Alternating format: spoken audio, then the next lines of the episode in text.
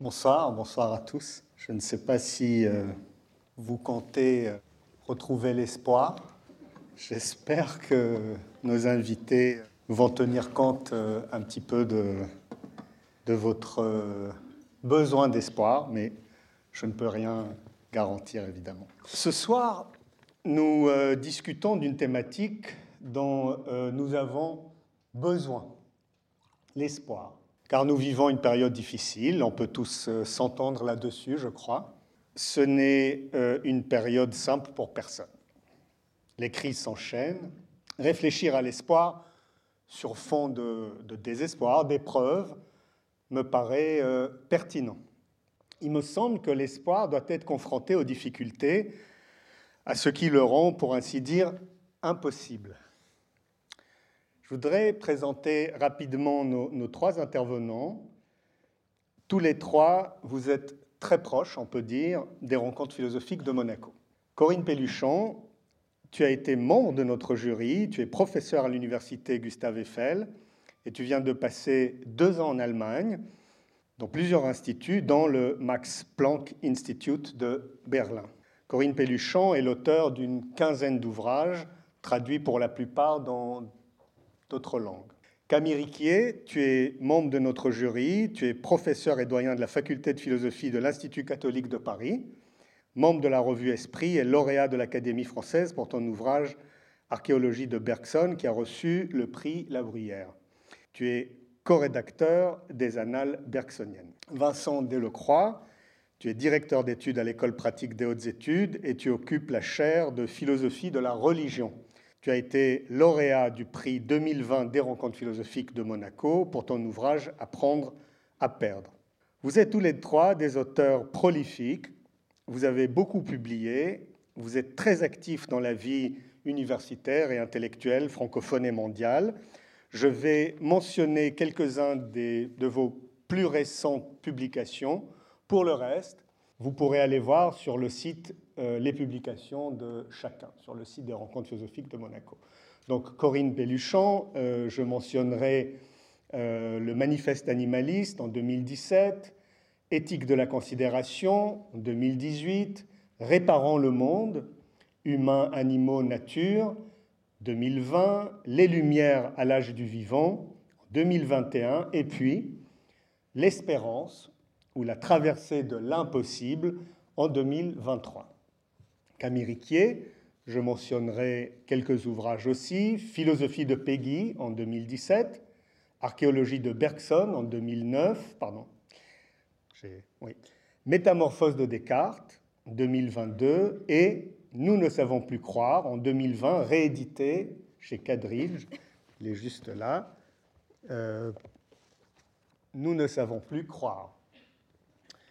Et puis euh, Vincent Delcroix, beaucoup écrit aussi. Je mentionnerai Chanter, reprendre la parole en 2012, Apocalypse du politique en 2016, Non de l'esprit de révolte en 2017, Consolation philosophique en 2020, et puis Naufrage, que je vous montre, qui est un roman paru en 2023 et qui était euh, un très très beau roman qui était sur la liste des dix finalistes du concours 2023. Commençons par euh, faire entendre, faire résonner le caractère de question compris dans le titre. Ce titre, en effet, laisse apparaître une question qui prend elle-même la forme, disons, du soupçon, de la suspicion et de l'incertitude. L'espoir fait-il vraiment vivre? Vraiment, c'est-à-dire pour de vrai. Est-ce qu'il rend possible la vraie vie?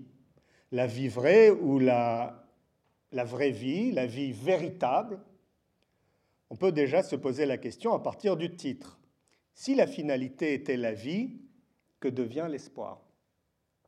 Si la vie constitue cette force, cette dynamique qui se défait et refait en permanence, cette puissance déjà toujours toujours déjà assuré de sa refonte, que vient y ajouter, que vient y donner, c'est la question du don, pour ainsi dire, l'espoir. si celle-ci est pensée dans l'ordre d'un certain télos, d'une seule et unique vie, de la vie qui gagne toujours ou qui doit toujours gagner, de la vie qui se maintient dans et par la souffrance, dans et par la détresse, dans et par la mort, que vient faire l'espoir ici? Est-il un surcroît de vie? La question de l'espoir et celle de la vie sont-elles liées? Sont-elles dépendantes l'une de l'autre? Vivre pleinement, à supposer que l'on sache ce que cela signifie, est-ce affaire d'espoir? Faut-il penser ensemble espoir et vie, pas l'un sans l'autre, ou faut-il les séparer, voire penser l'un comme plus fort que l'autre. L'espoir plus fort que la vie, ou la vie plus forte que l'espoir. Quelqu'un qui dirait de l'espoir qu'il constituerait une menace contre la vie et ruinerait la condition de possibilité de la vie aurait-il complètement tort? Serait-il totalement déraisonnable? On a beaucoup détruit et tué au nom de certaines idéologies de l'espoir, le stalinisme, le maoïsme, les Khmers rouges, etc., etc. Et Dieu sait s'il en continue de, de tuer en son nom. L'espoir, un certain espoir, une certaine compréhension de l'espoir peut entraîner la mise à mort ou la soumission de l'autre et certainement la violence. C'est donc la question ici du rapport entre l'espoir et la finalité propre de l'homme, de la nature ou de l'histoire, surtout qui se pose la question du rapport entre espoir et quelques principes prétendant contenir l'avenir et le devenir. Mais quelqu'un qui dirait le simple contraire, pas de vie sans l'espoir, n'aurait pas complètement tort non plus. L'espoir n'est pas simplement une possibilité extérieure ou secondaire qui viendrait s'ajouter ou non à la vie.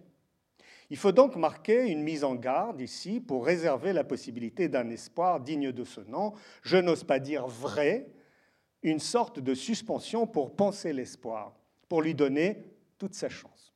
Une dissociation de rigueur s'impose pour tout espoir digne de ce nom entre lui-même et, nous l'avons dit, toute persévérance dans la vie, L'espoir accorde-t-il un surplus de valeur, de profondeur et peut-être de joie?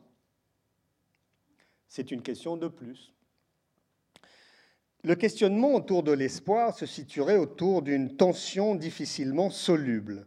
L'espoir, non seulement contredit la vie, mais il peut aussi l'encourager, voire la susciter. Tout questionnement sur l'espoir devrait commencer par compliquer la vie, déstabiliser, rappeler à leur paradoxe les téléologies déterminées qui viennent se greffer de tout temps sur la notion d'espoir, sur la tentation, sur la disposition de l'espoir. Faut-il donc en quelque sorte affranchir l'espoir de ces corrélats habituels comme la consolation, par exemple, la rédemption, et la question de la confiance Camille Riquier, tu as beaucoup travaillé cette question. Nous verrons si tu fais le rapport entre confiance et espoir. L'espoir ne doit-il pas signifier autre chose et autrement que la consolation face aux violences que l'homme subit? Faut-il affranchir l'espoir de l'amour, de la réparation? Corinne Pelluchon, tu sembles penser qu'il y a un rapprochement à faire entre espoir et réparation. Nous verrons peut-être de quelle manière ils sont liés. Vincent Delecroix, tu as beaucoup travaillé quant à toi la question de l'apocalyptique. Quels sont les rapports entre cette logique et l'espoir? Qui peut dire je suis plein d'espoir? Corinne Pelluchon pose la question, mais qui peut dire aujourd'hui qu'il vit dans l'espérance? Il y a une différence entre espérance et espoir. Qui peut dire je sais où se situe l'espoir?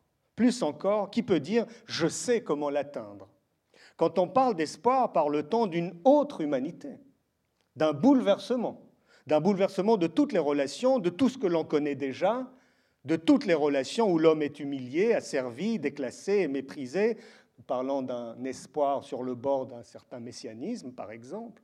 Y a-t-il un rapport entre l'espoir et la fin de la misère de l'homme? La nouveauté irréductible de chaque instant peut-elle remettre en question le définitif du passé et donner espoir? Est-ce que l'espoir ouvre la possibilité d'un monde qui ressemble ou ne ressemble aucunement à ce que l'on connaît déjà. Un monde qu'aucun œil humain ou divin n'aura vu. Ou bien, par le temps, plus modestement, d'une humanité réformée, pensée autrement, organisée socialement et politiquement différemment. Pas de question d'espérance, pour reprendre la différence qu'introduit Corinne Pelluchan, sans une interrogation soutenue sur la question de la mort et de la souffrance, angoisse pour ma mort, responsabilité pour la mort de l'autre, interrogation sur la finitude de l'homme reconnu dans son désastre, son astre, pour reprendre Blanchot. Nous avons souhaité faire entendre des voix dont le travail tourne subtilement, intelligemment autour de cette question difficile je vous, je vous cède donc la parole immédiatement, en commençant par toi, Corinne Pelluchon. Merci. Merci beaucoup et merci à tous les organisateurs et à Charlotte pour l'invitation. Alors, euh, j'ai organisé mon propos autour de trois points et ils vont tous tourner autour de la distinction entre l'espoir et l'espérance. L'espoir est en effet l'attente de quelque chose de déterminé et elle désigne le souhait de voir mes désirs personnels se réaliser dans un délai assez court. Elle est souvent une projection liée au désir, voire une illusion, en tout cas l'attente de quelque chose qui devrait remplir ma vie. C'est pourquoi elle peut générer des déceptions. L'espérance, elle, est une vertu théologale. Ce n'est pas une attente liée à un désir particulier, personnel, et pourtant elle concerne elle aussi le futur et elle le configure.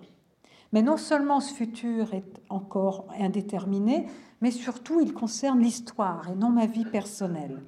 Enfin, alors que l'espoir est l'attente d'un bonheur, l'espérance est toujours en dépit d'eux, et elle peut coexister avec la tristesse. Pour moi, elle est la capacité à déchiffrer dans le chaos du présent et en dépit des dangers les signes avant-coureurs d'un futur qui pourrait ouvrir l'horizon on aurait un avenir et on pourrait annoncer un âge porteur de changements positifs. Souvent, ce sont des signaux faibles que celui qui a l'espérance peut remarquer parce que précisément, il a perdu toute illusion, y compris sur lui-même, et n'a plus d'espoir. C'est ce paradoxe que j'essaierai de fonder tout à l'heure.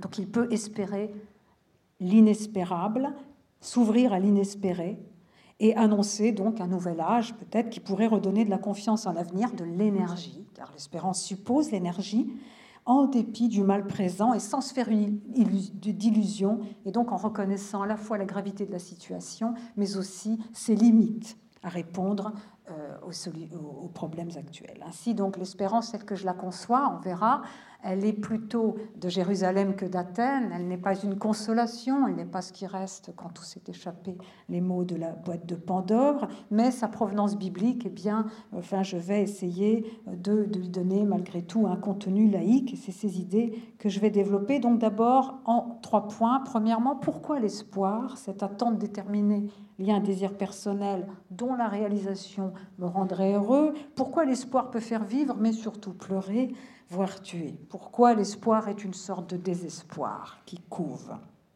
C'est donc le premier point. En effet, espérer, c'est se projeter vers l'avenir et c'est souvent projeter ses désirs sur les autres et sur le réel. L'espoir associé à un désir donne de l'énergie. Il explique qu'on ait envie de faire des efforts pour atteindre ses objectifs. Cependant, lorsque le réel et les autres ne répondent pas à son attente, la déception est proportionnelle à l'investissement, qui est en réalité une sorte d'aliénation, car on a fait dépendre son rapport à soi, son estime de soi, son envie de vivre, de s'engager, de la réponse des autres, de leur validation. Bien plus, l'espoir est une forme de désespoir. En tout cas, c'est ce qui apparaît quand cet espoir est déçu et que la personne tombe dans l'abattement, qu'elle est pleine d'amertume ou rejette contre elle-même ou contre les autres cette déception. Dans un un des cas, on a affaire au désespoir faiblesse dont parle Kierkegaard dans La maladie à la mort, au traité du désespoir.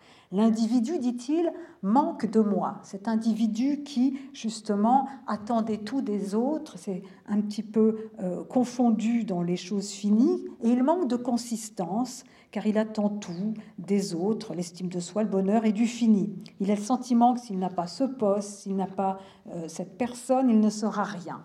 Il manque d'infini. Quant à ceux qui rejettent contre, ou qui tombent dans ce qu'il appelle le désespoir défi, c'est-à-dire qu'ils veulent tel César ou rien, n'étant pas César, eh bien, ils tombent dans une sorte d'hermétisme, ils s'enferment et euh, il y a cette inversion de la déception en dégoût de soi, voire en haine de soi et des autres. Le point commun entre ces deux formes de désespoir, c'est qu'il y a une crispation sur soi. Évidemment, celui qui veut être César ou rien a un moi, mais il ne peut pas s'abandonner, il voudrait être exactement ce qu'il a décidé. Donc pour Kierkegaard, c'est tout à fait intéressant car le désespoir n'est pas un trait psychologique, il découle d'un rapport à soi, lequel détermine le rapport au monde, au futur, aux autres. Ça veut dire que euh, pour Kierkegaard, qui est un père de l'existentialisme, exister, c'est avoir à être, euh, c'est justement faire une synthèse entre ce qu'il appelle le fini et l'infini, entre le possible et le nécessaire. Il faut pour respirer du possible, mais quand on manque de nécessaire, eh bien, on est un petit peu le jouet euh, des circonstances. Donc il y a vraiment cette idée de cet être ambigu qu'est l'humain, qui est à la fois corps, qui est à l'esprit, qui est à la fois chose finie et qui a une dimension euh, qui le dépasse, eh bien, doit dans le devenir se configurer. Et euh, ça veut dire que le rapport à lui-même est tout à fait la clé, mais aussi que le désespoir est universel, qu'il est facile de désespérer. Et que ce qui est difficile, c'est l'espérance. Alors, il dit aussi que ceux qui euh, apparemment euh, réussissent tout, mais qui collent aux normes, qui finalement ne savent même pas qu'ils ont un moi, sont également dans le désespoir. Et que justement, euh, c'est d'une certaine manière quand ils ne trouvent pas du tout les réponses à ce qu'ils cherchent, ou quand eh bien, leur bonheur s'en va, eux aussi tombent dans une sorte de d'abattement et ce qui montre bien qu'il euh, y a ce rapport à soi qui est euh, la clé. Et vous savez peut-être que pour Kierkegaard, seule la foi extirpe le désespoir et il définit la foi comme le fait de plonger à travers sa propre transparence dans la puissance qui l'a fondé, mais je ne vais pas suivre Kierkegaard dans cette, cette, réflexion sur la transcendance, sur la foi qui extirperait le désespoir, mais je vais euh, néanmoins, dans le deuxième point, prendre au sérieux cette idée que l'existence est une tâche, qu'exister c'est avoir à être, et que cela se fait sur un fond de néant, sur un sans fond qui caractérise la condition humaine. Donc je quitte un petit peu Kierkegaard pour aller plutôt vers Sartre ou Camus et euh, cette idée euh, d'un sans-fond qui caractérise l'existence humaine, d'une contingence, d'une indétermination fondamentale, du fait qu'il n'y a pas a priori de sens à mon existence, mais que c'est à moi de la conférer. Mais loin de conduire au nihilisme, à un abattement, justement à une absence totale euh, d'avenir, au contraire, cette prise au sérieux de l'absurde, de la contingence et euh, dont la mort euh, signale vraiment, euh, est, une, un exemple majeur, et eh bien cette prise au sérieux du sans-fond de l'existence donne une place fondamentale à la liberté. À une liberté et à une liberté qui fait que je vais aussi être responsable de mes actes et que je vais aussi me définir comme individu non pas comme euh, un moi quelconque, mais comme moi. Donc solitude ontologique, indétermination, contingence d'un côté, mais justement liberté, nous sommes seuls et sans excuse, responsabilité, et quand on regarde en face sa condition finie, sa condition mortelle, et, euh, eh bien au lieu de euh, justement désespérer, il s'agit de poser des actes qui font qu'on se reconnaît dans ce que l'on fait. Au contraire, l'espoir comme projection, mais surtout les grands récits apocalyptiques, prophétiques, témoignent d'un rapport pervers, on pourrait dire, à l'histoire d'une manière de refuser l'absence de sens, de ne pas le supporter, de refuser l'incertitude. Je pense ici au roman de Julien Gracq, Le rivage des Sirtes, à la fin d'Agnello, ce vieil érudit qui est devenu politique, qui a un rapport, euh, qui pense le politique comme un jeu, eh bien, va laisser une guerre s'installer sans raison entre cette vieille oligarchie hors Sénat et euh, le Fargestan pour, je cite, baptiser le monde. pour justement voir que cette ville se réveille, mais bouillonne, comme il dit, mais surtout pour montrer qu'après sa mort, car il est vieux, il peut euh, justement faire un acte qui changerait tout ou pas. Et euh, finalement, ce n'est pas grave si pour lui cette guerre amène une catastrophe. Donc ce rapport pervers à l'histoire découle d'une incapacité à regarder en face cette condition liée à notre euh, indétermination fondamentale, donc elle comporte des tentations. Exister, c'est donc vivre les yeux ouverts, regarder en face sa contingence, ne pas être dans le déni de la mort, car ce déni de la mortalité, qui est aussi le refus de considérer son insignifiance, conduisent, surtout depuis que les religions n'apaisent pas la terreur de la mort, conduisent à des comportements destructeurs ou contre-productifs, qui ont été tout à fait étudiés par les successeurs d'un psychologue qui s'appelle Ernst Becker, qui dit que justement, euh, on pourrait s'attendre à ce que les mauvaises nouvelles liées au réchauffement climatique et autres, eh bien, nous pousse à être plus responsable, à être plus sobre. Au contraire, ça active notre peur de la mort et la tentation est grande de s'adonner à l'addiction à la consommation ou bien pour avoir une euh, immortalité par procuration, de suivre des leaders charismatiques qui vont faire croire qu'on est quelqu'un, ou au moins par procuration, en tout cas qu'on a une sorte d'immortalité. Donc il y a vraiment une réflexion très profonde sur l'existence et l'acceptation euh, de sa contingence, donc le renoncement à la toute-puissance. Il n'y a de configuration raisonnable en fait de l'avenir que lorsqu'on cesse de se regarder soi, de se crisper sur soi, de chercher la validation euh, auprès des autres, de chercher à réduire le tragique. Et justement, c'est quand on perd cette crispation sur soi et peut-être toutes ces illusions que on peut parler d'espérance. Et c'est mon troisième point qui me permettra de définir plus précisément ce qu'est l'espérance. Donc le troisième point, l'espérance naît si elle naît euh, car nul ne peut la produire, en tout cas pas un livre, mais on peut l'empêcher, eh bien l'espérance naît paradoxalement quand on a perdu toutes ces illusions et qu'on est alors capable de voir ce que l'on ne voyait pas. Je vais prendre des exemples dans le contexte actuel. Donc l'espérance, je disais tout à l'heure, est l'attente de quelque chose qui n'est pas complètement déterminé. Et pourtant, c'est déjà là. Déjà là, mais pas encore. C'est déjà là car il y a des signes avant-coureurs, mais qui ne sont pas spectaculaires ou visibles. Donc l'espérance qui implique un décentrement de soi et qui s'oppose à toute attitude de crispation sur soi suppose aussi qu'on est ouvert à ce qu'on n'avait pas prévu, à ce qu'on n'attendait pas, à ce sur quoi on n'avait pas parié. C'est pourquoi, paradoxalement, elle peut naître dans les périodes qui nous obligent à nous confronter à des problèmes qui sont trop grands pour nous, car ils soulignent à la fois les limites de nos réponses habituelles, mais aussi ils, il nous oblige à remettre en question des pans entiers euh, de euh, nos schémas mentaux, de nos représentations. Plus profondément, j'ai dit tout à l'heure que pour avoir l'espérance, il faut être capable, en tout cas je la définis comme ça, car par la capacité de déchiffrer dans le chaos du réel ces signaux faibles d'un changement qui pourrait ouvrir le possible, qui est un petit peu déjà là, mais que euh, on ne voit pas vraiment. Euh, soit parce qu'il y a des forces contraires, soit précisément parce que on n'est pas habitué à remarquer, à les remarquer ces signaux faibles, parce que c'est pas exactement ce qu'on attendait.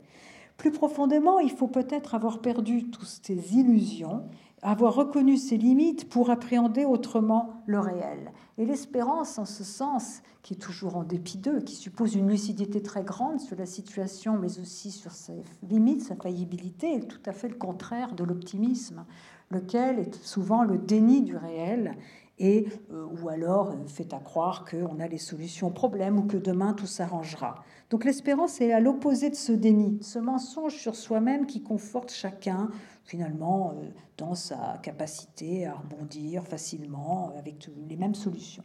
Elle s'oppose à toute atténuation du risque et pourtant elle est à même d'annoncer un avenir et elle donne cette énergie pour faire ce qu'on doit faire en dépit des obstacles et des difficultés car on voit l'horizon. C'est un peu cette aube après une nuit dont on pensait qu'elle n'aurait pas de fin. Car, il est vrai, le désespoir est l'absence d'horizon, l'absence d'avenir. Une des formes les plus intenses, c'est la dépression, qui comporte cette dialectique destructrice où la souffrance extrême, où Leiden s'inverse en dégoût de soi, se retourne contre soi et qui est un piège. Je ne dis pas que pour avoir l'espérance, il faut traverser la dépression, mais il y a un rapport à la perte, notamment à l'abandon de ses illusions.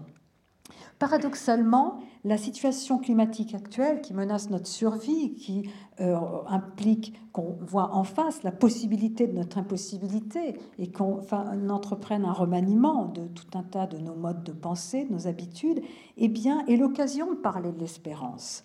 Ce qui ne veut pas dire que ce soit facile. Et à cette occasion, je voudrais distinguer les dépressions dites classiques, qui sont même sont liées à cette crispation sur soi, de l'éco-anxiété, qui effectivement a les mêmes manifestations, que les dépressions, sentiment d'impuissance, de ne pas avoir d'avenir, parfois colère, indignation, abattement. Mais l'origine de l'éco-anxiété, c'est l'amour du monde et le vœu que les humains soient enfin à la hauteur. Donc la dépression est la réaction psychique à une situation difficile, impossible, on ne voit pas de sortie. Et euh, il faut, c'est une étape car c'est vraiment le psychisme qui réagit en métabolisant ses pertes et en acceptant que les solutions passées ne sont pas bonnes. Mais euh, il y a effectivement, entre le moment où on fait, il y a l'effondrement des certitudes et le moment où peut-être on arrive à voir les signes avant-coureurs de quelque chose de positif dans la société, où il y a des personnes, ça et là, dans tout un tas de domaines, y compris écologiques, qui réparent sans bruit le monde, qui font des initiatives intéressantes, qui ne sont pas spectaculaires, entre ces deux moments, il se passe une sorte de vide où d'attente qui est très dangereuse. Soit on a l'abattement, soit la tentation de suivre des récits simplificateurs. Et c'est encore une fois la difficulté de l'espérance, c'est cette attente, c'est cet fait d'endurer. Hein. c'est là que se loge la difficulté, mais aussi le possible renversement. Je finirai par deux petites remarques.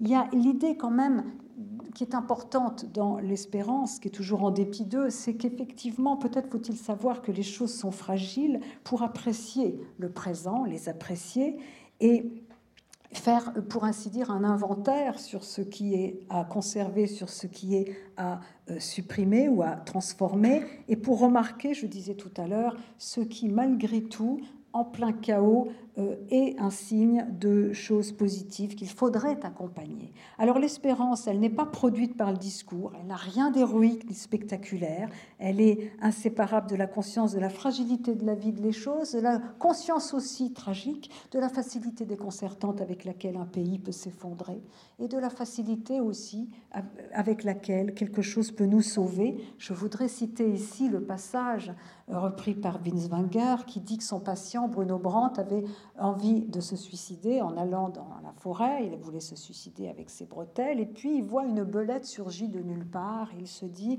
Tu n'as jamais vu de belette? Eh bien, donne-toi le temps. Donc, sauver par une belette, hein, ce qui renvoie, enfin, ce qui rend modeste. Donc l'idée de par sa grâce ou son apparition inopinée, quelque chose qui redonne du possible. Et on se rappelle que Maldinet, à partir de cet exemple, parle d'ouverture à ce qu'on n'attendait pas, la transpassibilité eh bien l'espérance se manifeste par une énergie qui revient, qui n'est pas pathologique, mais euh, ni héroïque. Hein. quand on veut défier l'absurde, et on ne défie pas l'absurde ni la mort, mais on peut, un, euh, regarder en face la gravité des choses et peut-être penser qu'il est notre devoir avant tout d'empêcher ce qui ne doit pas être d'advenir. il faut pour ça être capable de déceler l'inacceptable, de ne pas le relativiser en le contextualisant, en le minimisant. Nous devons empêcher le mal, l'usage des moyens illimités, qui sont utilisés d'ailleurs dès qu'un être n'est plus vu comme un individu, ou alors tout est possible. Cependant, l'espérance est aussi cette énergie, cette fraîcheur. Et je finirai par le texte de Peggy, que Camille va sans doute reprendre euh, de manière très profonde.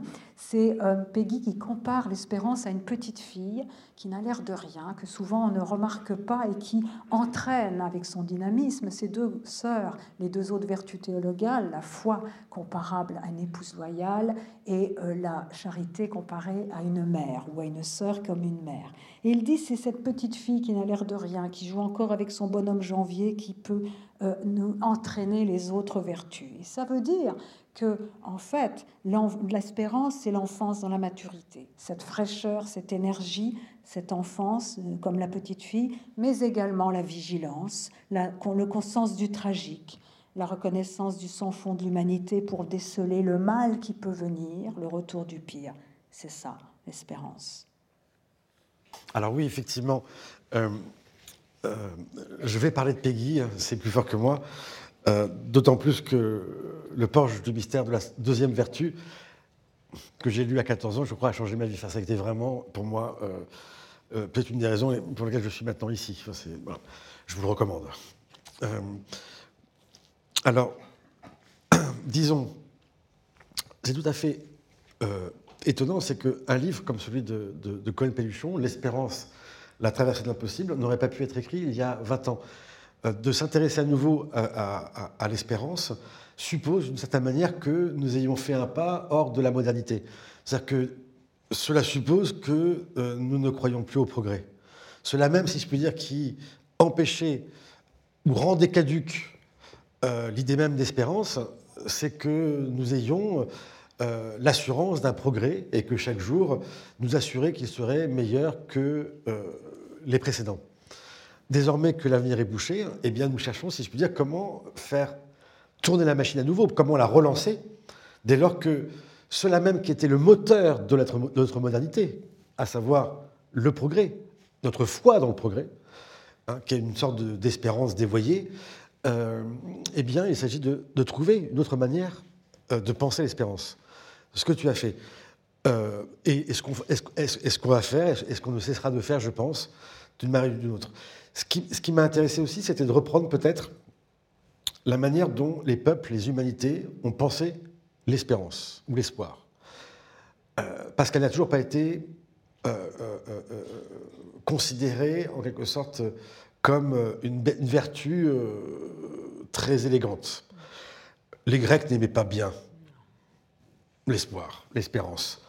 Les modernes non plus. Je veux dire, s'il y a bien voilà, quelques peuples qui l'ont aimé, c'est le peuple juif et, le peuple chrétien. Euh, et ce qui est étonnant, c'est de voir cette transmutation de sens. Comment l'espoir grec, si je puis dire, qui était considéré comme une faiblesse, comme un affect euh, qu'il fallait évacuer.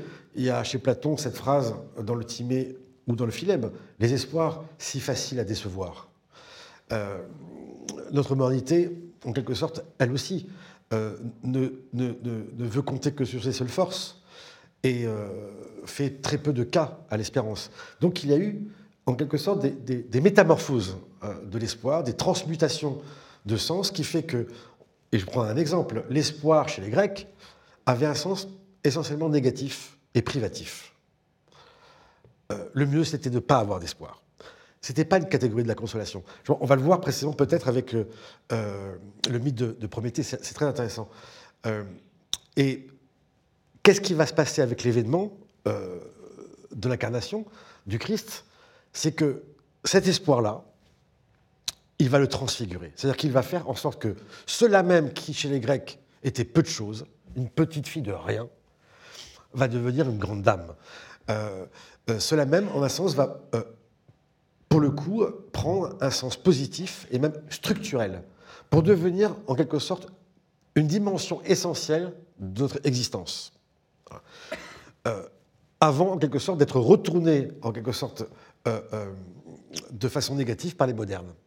Mais je prends un exemple. On va prendre peut-être le, mythe fondateur, là où, il nous est dit le mieux ce qu'est l'espoir pour les Grecs, c'est le mythe de Prométhée, le mythe de Pandore. Euh, c'est quand même assez. bon, ça fait. Bon, c'est pas très 2023, je vous l'accorde, mais euh, allons-y. Euh, je rappelle les faits. Prométhée a volé le feu à Héphaïstos, au dieu, parce que l'humanité était vouée à la destruction, n'avait pas les armes suffisantes pour pouvoir faire face au monde. Évidemment, il est surpris, Zeus est mécontent, et donc il va punir. Mais on oublie qu'il punit deux fois. Euh, il y a deux châtiments. Le premier, il est bien connu, euh, c'est d'enchaîner euh, Prométhée sur le rocher du mont Caucase et que un vautour, la vautour, le vautour de Zeus, lui mange le, foie bien tranquillement, puisqu'en fait il est enchaîné évidemment, donc c'est facile, jusqu'au restant de ses jours. Donc ça, c'est la, punition qu'on connaît. Mais il y en a une autre, c'est que Zeus va aussi punir l'humanité. Là, par l'intermédiaire donc pas de Prométhée, mais d'Épiméthée, hein, euh, le frère un peu retardé de, Prométhée. Prométhée, c'est le prévoyant, c'est celui qui prévoit. Épiméthée, c'est le contraire, c'est celui qui a toujours un, temps de retard, qui prévoit rien, l'imprévoyant. Bref, c'est le retardé de la famille. Euh, et évidemment, la punition, elle est passée par lui. Euh, Zeus, eh bien, va demander à Héphaïstos, à, Athéna, Aphrodite, Hermès, etc., de créer une créature magnifique, etc., qui va faire le malheur des hommes. La punition, c'est pour ça que, bon, bah, c'est la femme. Bon. Euh, ils ont inventé la femme pour punir l'homme. C'est pour ça que Adam et Ève, on s'en sort bien, je trouve. Enfin bon, mais. Euh, donc, euh, ils ont créé une, femme magnifique, avec tous les atours dont étaient capables Athéna et, et, Aphrodite. Et puis Hermès, à la fin, va y ajouter quelque chose, il va y mettre des mots mensongers à l'intérieur, parce qu'elle ne cessera de mentir et de faire le malheur de l'homme. Bien. Euh, euh, euh, déjà prête à être mariée. évidemment, Prométhée voit le coup, prévient son frère Épiméthée en disant te laisse pas prendre. Épiméthée jure C'est grand Dieu, jamais je me laisserai prendre. Il ouvre la porte et là, il voit la première femme de l'humanité, Pandore, si belle, évidemment qu'il en oublie tout, et que pas plus tard que le lendemain, il est déjà marié. voilà, donc elle vient à la maison, Zeus lui souffle évidemment qu'il y a des greniers qui sont pleins, évidemment. Épiméthée était, était seule, célibataire, jusqu'alors. Donc tout allait bien. Euh, et elle va mettre en quelque sorte un grand désordre dans, la maison. Zeus lui souffle qu'il y a une jarre euh, qu'il faut qu'elle ouvre, où il y a tous les maux de l'humanité. Évidemment, elle se presse de l'ouvrir, et là, en sort la vieillesse, les maladies, la misère, les famines, les épidémies, tout ce que vous voulez, qu'elle referme ensuite mais pas pour nous garder le dernier des biens, pour qu'il reste au fond malgré tout l'espoir. Et on considère que, bon, heureusement qu'on a quand même cela comme une consolation. Mais non, c'est le pire des mots. C'est-à-dire qu'en fait, ce qu'il faut voir, c'est que parmi tous ces mots euh, qui sont lâchés dans la nature et qui feraient que les hommes, bah, du coup, devront travailler davantage, euh, euh, parce que les greniers seront sans cesse vides, c'est terrible. Hein, mais les, Grecs ont, considéré que, la femme, c'était un ventre, un ventre qui allait tout gloutonner dans la maison. Euh, euh, bon, c'est un problème, voilà. Donc, tout ceci allait faire que l'homme travaille davantage. Euh, et bon, à la fin, avec tous ces mots, ils sont tellement accablants qu'il va pas tenir le coup. C'est-à-dire qu'il va mourir vite. Donc il faut lui donner un peu d'espoir pour qu'il continue à souffrir. C'est ça, l'espoir. C'est le pire des mots parce que c'est le, mot, le mal le plus rusé. C'est-à-dire que faire qu'il souffre, mais en plus qu'il puisse supporter suffisamment sa souffrance pour que ça dure et, qu'il espère à chaque fois. C'est un attrape-nigo. Euh, comme le dit Nietzsche, ben oui, eh, celui qui espère, c'est attrape-nigo. Euh, euh, je crois que Nietzsche disait, oui,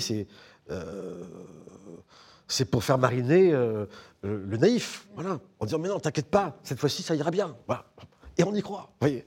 Donc c'est bien une faiblesse, une infirmité dont il ne faut pas. et cela nous définit d'une certaine manière, c'est que du coup, on comprend bien qu'est-ce que euh, euh, l'espoir, c'est justement ce juste milieu entre Prométhée et Épiméthée. C'est-à-dire que pour être espérant, il ne faut pas tout savoir. Prométhée, c'est celui qui a toujours un coup d'avance, qui sait tout, qui prévoit tout. C'est-à-dire, en fait, il est déjà moderne. C'est pour ça que Prométhée, on l'aime bien, c'est le dieu des modernes. C'est celui que, euh, pour lequel on voit un culte. Hein. Il était dans le calendrier des martyrs chez Marx, etc. Extraordinaire, parce que, si je puis dire, on prévoit tout. Donc on n'a pas à espérer. Tout est calculable d'abord. Et Épiméthée, le problème, c'est qu'il ne pourra rien. Il vit au jour le jour et il ne voit pas le coup venir. Donc forcément, bah, ça ne va pas non plus. C'est-à-dire qu'il faut, il faut, si je puis dire, être au juste milieu entre l'imprévoyance d'un côté et la prévoyance pour qu'à chaque fois, on y croit suffisamment sans savoir euh, euh, comment ni pourquoi. Bref, simplement avec un peu d'espoir. Euh, c'est doux. C'est-à-dire qu'on sait qu'on qu'on va mourir, ça c'est notre côté prométhéen, on sait, hein, mais on sait ni comment, ni quand, ni où, ni par qui. Bon. Ça c'est notre côté épiméthée. Eh bien, va-t-on savoir, on a beau savoir qu'on va mourir, on espère quand même que ça ira bien, que ça va bien finir. Bon. bon. les Grecs n'avaient pas non plus tort. Voilà. C'est quand même. Donc il valait mieux pas avoir de l'espoir, il fallait plutôt évacuer cette mauvaise passion, cette passion voilà, si facile à décevoir, comme dit euh, euh, Platon. Qu'a fait les chrétiens? Comme un truc, un truc assez dingue. Euh, c'est que cette petite fille de rien du tout, justement, cela même, eh bien, elle va dire tous ses espoirs, parce qu'en fait, les Grecs parlaient de l'espoir, effectivement, au pluriel.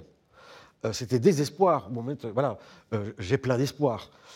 et bien d'une certaine manière, la venue du Christ, c'est-à-dire, bon, bah, tous les espoirs que vous avez mal placés en chacun, n'espère pas dans ton voisin parce que de toute façon, il veut ta mort, c'est un rival. Voilà. Place tout ton argent chez moi. Ça, c'est le Christ. Voilà. Fais-moi confiance, espère en moi. Et c'était une, sorte de transformation de la chose, du sens que c'était, parce que d'une certaine manière, au lieu que ce soit quelque chose de fragile, de fixe, c'est devenu et l'expression, c'est de Saint Paul, l'encre dans le ciel. Ça veut dire que cette chose-là, qui était la, plus fragile qui soit, est devenue la chose la plus ferme qu'on ne puisse pas imaginer. L'encre dans le ciel. Tout d'un coup, il y a quelqu'un, eh bien, si je puis dire, qui ne déçoit pas euh, euh, euh, nos espérances, qui tient ses promesses. Tout d'un coup, l'espoir est devenu espérance, d'une certaine manière. Ça veut dire que l'espoir, cela même qui était dénigré, dévalué, a pris un sens positif, un sens fort, structurel, euh, euh, et unificateur, dans le sens où tous les espoirs, si je puis dire, sont portés par un espoir beaucoup plus grand, une espérance, qui est celle que nous portons en Dieu. Et ça, ça a été, si on devait parler comme Nietzsche, une transvaluation des valeurs. Mais comme ce n'est pas des valeurs, on peut parler de transfiguration. L'espoir a été littéralement transfiguré. Et c'est ce que va, en un sens, nous permettre de comprendre aussi Peggy. Ça veut dire que nous, modernes, on ne croit plus, on ne croit plus en, l'espérance. Et c'est pour ça qu'il nous dit jamais avec une âme moderne on fera une âme chrétienne.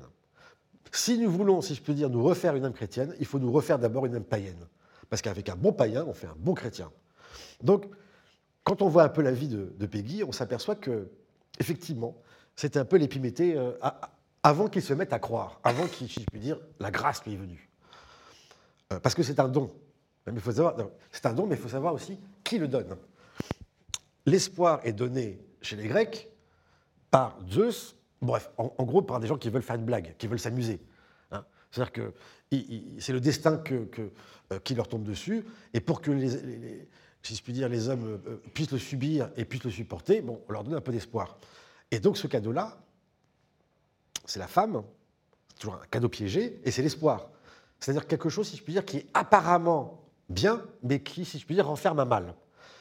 Euh, et le mot qu'ils utilisent, c'est apaté. C'est apa, piège. Hein, les Grecs font beaucoup de cadeaux empoisonnés.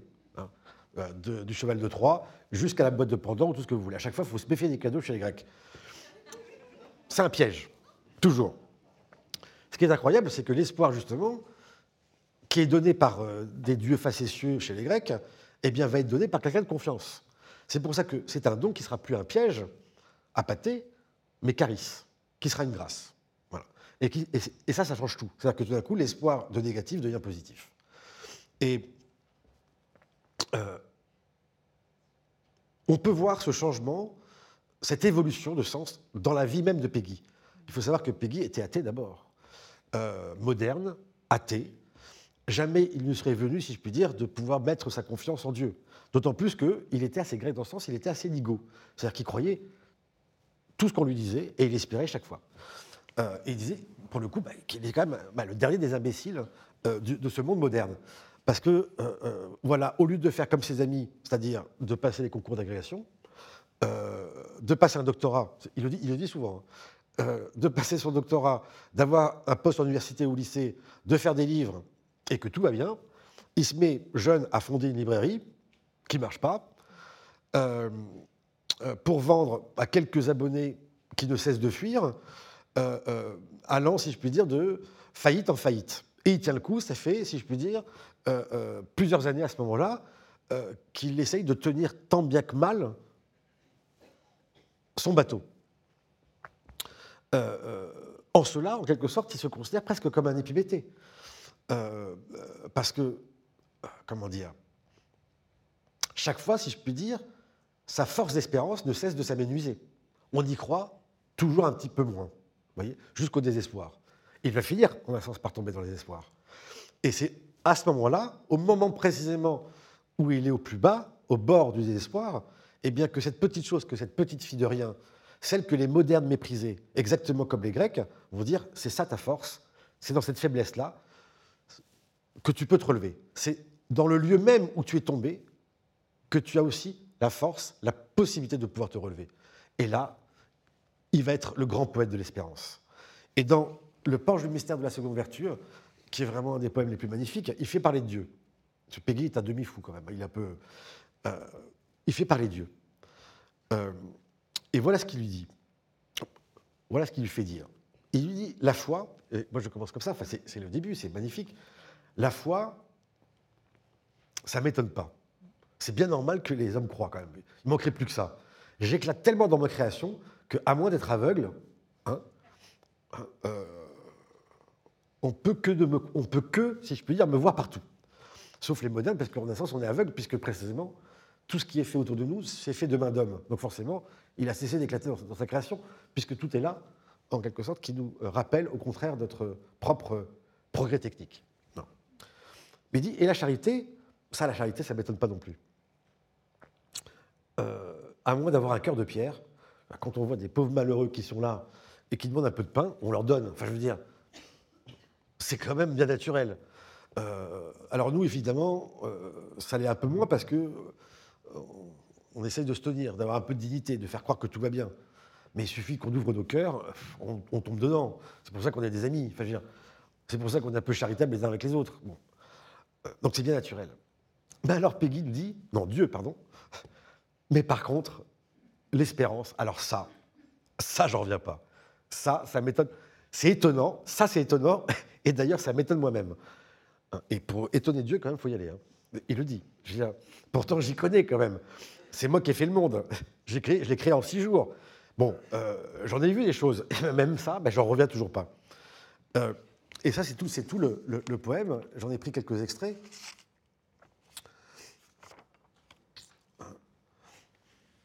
Et je vais citer, alors ça sera mon moment Lucchini. Voilà. Mais je l'aurais dû l'apprendre par cœur. voilà, l'espérance, ça, je n'en reviens pas. Et effectivement, on n'en revient pas. C'est qu'il dit, mais il faut que mon don ait été incroyable. Que ces pauvres enfants, il parle de nous, hein, que ces pauvres enfants voient tous les jours comment ça va, et que tous les jours ils croient que ça ira mieux le lendemain matin, justement le lendemain matin, pas justement demain, tous les jours depuis qu'il y a des jours, et qu'un soleil se lèvera meilleur, que tous les matins en se levant, il croit que la journée sera bonne, cette journée, et que tous les soirs en se couchant, il croit que le lendemain, que justement le lendemain, que le jour du lendemain sera fera une bonne journée, que tous les démentis ne comptent pas, tant de démentis qu'ils reçoivent précisément tous les jours, que les démentis ne soient comme rien, ne les arrêtent pas, que les démentis de tous les jours, innombrables, comme tous les jours, innombrables comme les innombrables jours, que les démentis ne les désabusent pas de cette idée, de cette conviction absurde que le jour d'aujourd'hui sera un jour meilleur, un autre jour, un jour nouveau, un jour frais, un jour neuf, un jour levant, bien lavé, un jour enfin, enfin une bonne journée, enfin, comme on dit tous les jours, enfin un jour pas comme les autres, qu'il croit que ce matin, eh bien, ça va marcher, que ça va aller, qu'il croit quand même que ce matin ça va bien, ça, ça me confond. Ça, ça me passe. Et je n'en reviens pas moi-même. C'est tellement beau, c'est tellement simple. Et nous-mêmes, malgré tout, c'est ce qu'on fait. On ne cesse de se souhaiter tous les matins bonne journée, sachant que le soir, évidemment, ce sera une mauvaise, comme d'habitude. eh bien ça, effectivement, c'est tout de même étonnant. Ça, c'est la force de l'espérance. Euh, et c'est eh bien, aussi étonnant de voir que chez Peggy, c'est exactement comme ça que ça s'est passé. C'est ce que je racontais. C'est-à-dire que lui-même, il a choisi, si je puis dire, une vie de bizarre. Il a voulu travailler. Vous voyez Mais ça ne se fait pas. ça se ferait si on gagne de l'argent en travaillant. Mais il l'a fait quand même. Bon. Donc il a monté euh, une boutique euh, de la littérature. Vous pensez bien, ça ne se vend pas. Bon. Et comme il le disait, il ne cessait de faire des imbécilités. Ça veut dire des grands coups, des coups grandioses. Je vous en prends un par exemple. Il voulait que pour euh, l'anniversaire de Hucht de Corneille, c'est un grand admirateur de Corneille, il allait faire une édition de luxe sur plusieurs papiers, en mettant le nom de chaque souscripteur sur l'exemplaire, allant jusqu'à du papier venu du Japon à 5000 francs, etc. Hein, c'était deux ans, de travail. Bon, et bien évidemment, ça n'a pas marché. Hein. C'est une, autre de sa, de sa qui l'a ruiné. Euh, et d'ailleurs, à la fin, il, continue à dire Mais un jour, je le ferai quand même, parce que quand on espère, on s'obstine. Hein. Bon. Mais ça ne marche pas.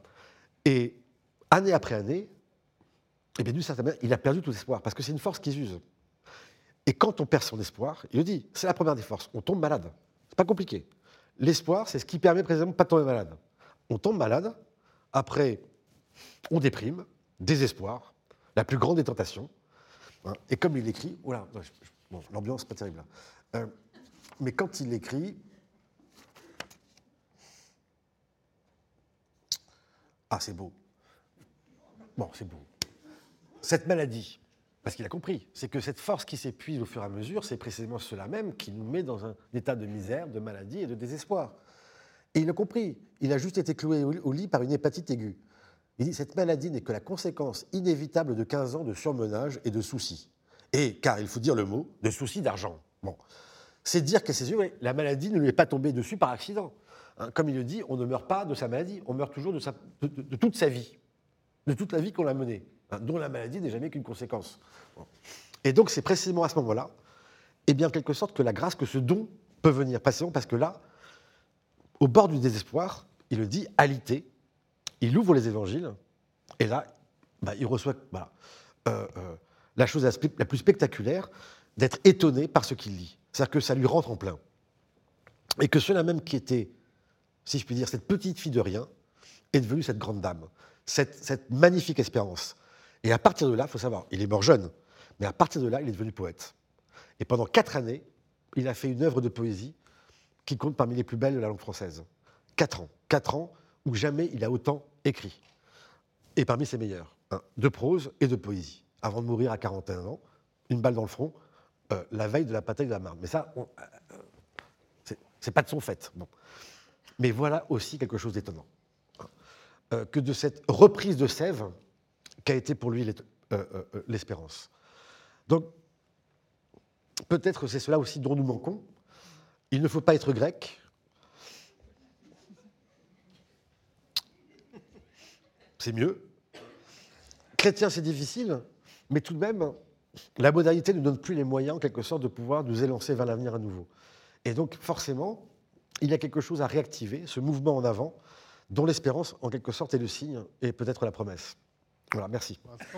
Mais voilà, est-ce que cette, transfiguration, pour ainsi dire, ne risque pas de, rabattre l'espérance dans euh, l'élément euh, du programme du programme, du calculable, de... Ah oui, oui, oui. Euh, c'est-à-dire, parce que, et c'est peut-être pour marquer aussi une petite différence avec, avec ce qu'a dit Corinne, euh, l'espérance n'est jamais, ou ne semble jamais dans ce que tu as dit, ne semble jamais être assurée par, euh, par un élément ferme, ou par une règle, ou par euh, une sorte d'attente sans attente. Voilà. Donc, on, s'accorde, en fait.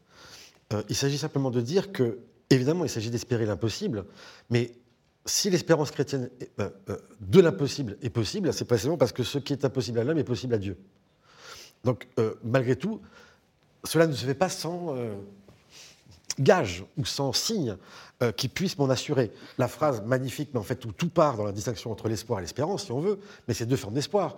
C'est Saint Paul.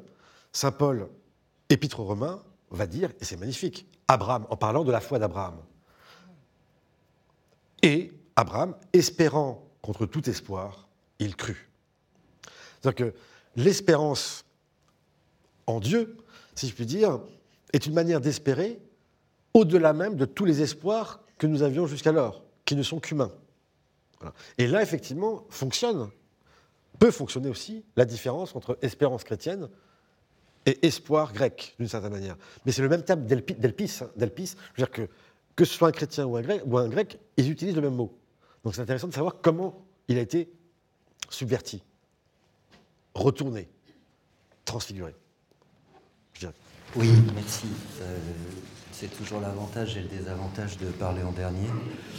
Euh, du coup, j'ai plus grand chose à dire, donc ça c'est plutôt un avantage. Le grand désavantage, c'est de parler après Camille, comme vous l'aurez remarqué. Donc je vais en rabattre un peu. Euh, je vous prie de m'en excuser par avance. Moi, je vais m'intéresser. je vais reprendre ces différences si essentielles entre espoir et espérance et partir d'un constat que déjà esquissé Camille et qu'a approfondi aussi Corinne, euh, d'une certaine difficulté, c'est un euphémisme de la philosophie à l'égard de l'espoir. Euh, on peut dire, on l'aura compris, que la philosophie est un peu fâchée avec, avec l'espoir, et ce qui m'intéresse, c'est de savoir pourquoi, et comment elle bon, est à même, sinon, de transfigurer cette réticence à l'égard de l'espoir, euh, du moins de proposer euh, euh, des, voies de, des sortie. Donc ce qui va m'intéresser, c'est davantage les rapports entre raison philosophique et espoir. Avec cette idée que, bah, tu l'as dit à propos, des, Grecs, tu as surtout parlé du mythe, mais tu as évoqué Platon, et qui, est, enraciné dans cette, culture. on a l'impression que l'émergence de la raison, l'émergence de, en tout cas en Grèce, elle se fait contre justement euh, en tout cas certaines formes d'espoir, et surtout contre certaines de ses conséquences euh, avérées. Donc réintroduire ce que je vais appeler, c'est pas moi qui l'ai inventé, réintroduire un principe espérance dans la raison philosophique, c'est-à-dire en faire euh, un principe rationnel, c'est tout sauf évident pour la raison telle qu'elle s'est enracinée dans cette culture que tu, que, que tu, as, que tu as évoquée. Bon. Si elle est fâchée avec l'espoir, euh, c'est pourtant, et moi je vais surtout m'intéresser à la modernité, puisque d'une certaine manière, euh, tu l'as zappé. voilà, il y a les Grecs, il y a les chrétiens, entre les deux, je ne sais pas très bien ce qui s'est passé. On a été moderne, ou peut-être pas vraiment. Moi, je vais insister un, un, petit peu sur cette modernité qui est très paradoxale, dans la mesure où, bon, Faisons de Thomas Hobbes, par exemple, un des grands-pères de la modernité, euh, pas simplement pour sa théorie politique, mais pour euh, son anthropologie, c'est-à-dire l'anthropologie qui fonde sa théorie politique. Il y a deux passions primitives reconnues par, euh, par Thomas Hobbes, c'est la crainte et l'espoir. Bon. Et pourquoi c'est important? D'une part, parce que, bon, tout bêtement, on reconnaît le caractère passionnel de l'espoir, et donc ça sonne pas très bien euh, aux oreilles d'une pensée rationnelle. Bon, oui, euh, c'est une passion, voilà. Euh, deuxièmement, c'est une, une passion qui est directement enracinée dans le vouloir vivre, c'est-à-dire c'est l'expression, la première de la volonté de vivre, de la volonté de, et d'abord de la volonté de survivre. Et donc elle a des vertus éminemment pragmatique, parce qu'elle est aussi au service, c'est une passion, mais elle est au service de cette volonté de vivre, et heureusement que nous espérons, heureusement que nous craignons aussi, ça, nous permet de vivre un tout petit peu plus longtemps avant de nous faire périr. Donc il faut, il faut quand même lui reconnaître certaines vertus pragmatiques en raison de cette, cette, cet enracinement. Et puis, on peut considérer que non seulement euh, elle nous aide à survivre, mais elle favorise euh, le développement de la pensée. Euh, on insiste surtout sur son caractère inhibiteur, euh, les désastres qu'elle engendre, prendre ses désirs pour des réalités, etc., etc. Je vais y revenir. Produire de l'illusion n'empêche que la première chose que ça produit, l'espérance, comme la crainte du reste, c'est la pensée, c'est le calcul, tout simplement, c'est-à-dire l'anticipation comme chacun sait, sans anticipation, on ne vit pas très longtemps. C'est moins qu'on puisse dire. Donc si l'humanité a survécu, d'une certaine manière, c'est qu'elle est capable d'anticipation, donc qu'elle est portée par cette passion euh, de l'espoir, pas de l'espérance peut-être, mais de l'espoir. Si d'abord la pensée, c'est le calcul, le calcul, c'est d'abord partir d'un événement présent et anticiper un événement à venir. Et au bout d'un moment, euh, se persuader que le soleil se lèvera demain. C'est-à-dire c'est cette pensée et ce calcul qui font de la croyance, qui sert de véhicule et qui est supporté par euh, l'espoir. Donc il faut bien reconnaître, avant de, euh, s'énerver contre, l'espoir, qu'il y a des vertus incontestables et même des vertus propres à la rationalité. Bah, l'anticipation rationnelle, c'est tout simplement ce qui caractérise l'agent rationnel économique. encore une fois, on est à l'aube de la modernité, c'est-à-dire à, l'aube de l'émergence de l'homo economicus, hein, si, on peut le regarder comme ça. Bah, il est certain que le fondement passionnel de l'espoir, c'est ce qui fonde la rationalité économique. Bon, si, euh, si j'ai pas une quelconque espérance de gain dans les investissements que je fais maintenant, bah, c'est terminé, tout s'effondre. Bon. Et donc, cette passion est au service non seulement de certaines formes de rationalité, mais même du, si on peut dire, du pire de la rationalité, c'est-à-dire de l'émergence de la raison instrumentale ou dite instrumentale. Mais quand on est Hobbes, ben, on, aurait plutôt tendance, et d'autres, et d'autres modernes, on aurait plutôt tendance à s'en réjouir. Bon. Sauf qu'il y a un moment donné où euh, nous ne sommes plus tout à fait satisfaits de tenir compte de l'ordre du monde. Euh, et que l'anticipation rationnelle, si elle est rationnelle, c'est qu'elle tient compte de l'ordre du monde, mais que bah, l'ordre du monde euh, ne correspond pas toujours tout à fait, je ne sais pas si vous l'aurez remarqué, à nos désirs. C'est d'ailleurs à ça qu'on reconnaît le monde, hein. c'est qu'il ignore nos désirs. Or, le caractère passionnel de l'espérance, c'est le désir. C'est d'abord le désir de vivre, mais c'est le désir plus, largement. Et donc c'est là que l'espoir commence à devenir néfaste. Et c'est ça le paradoxe, c'est quelque chose, l'espoir fait vivre, au sens littéral, on vient de le voir avec, euh, Hobbes, il fait survivre, il nous fait vivre littéralement, grossièrement, euh, matériellement, il nous fait vivre. Bon. Et à un moment donné, il nous fait mourir. Bon, c'est curieux, comment ça se fait? Comment cette vertu pragmatique se retourne en vice?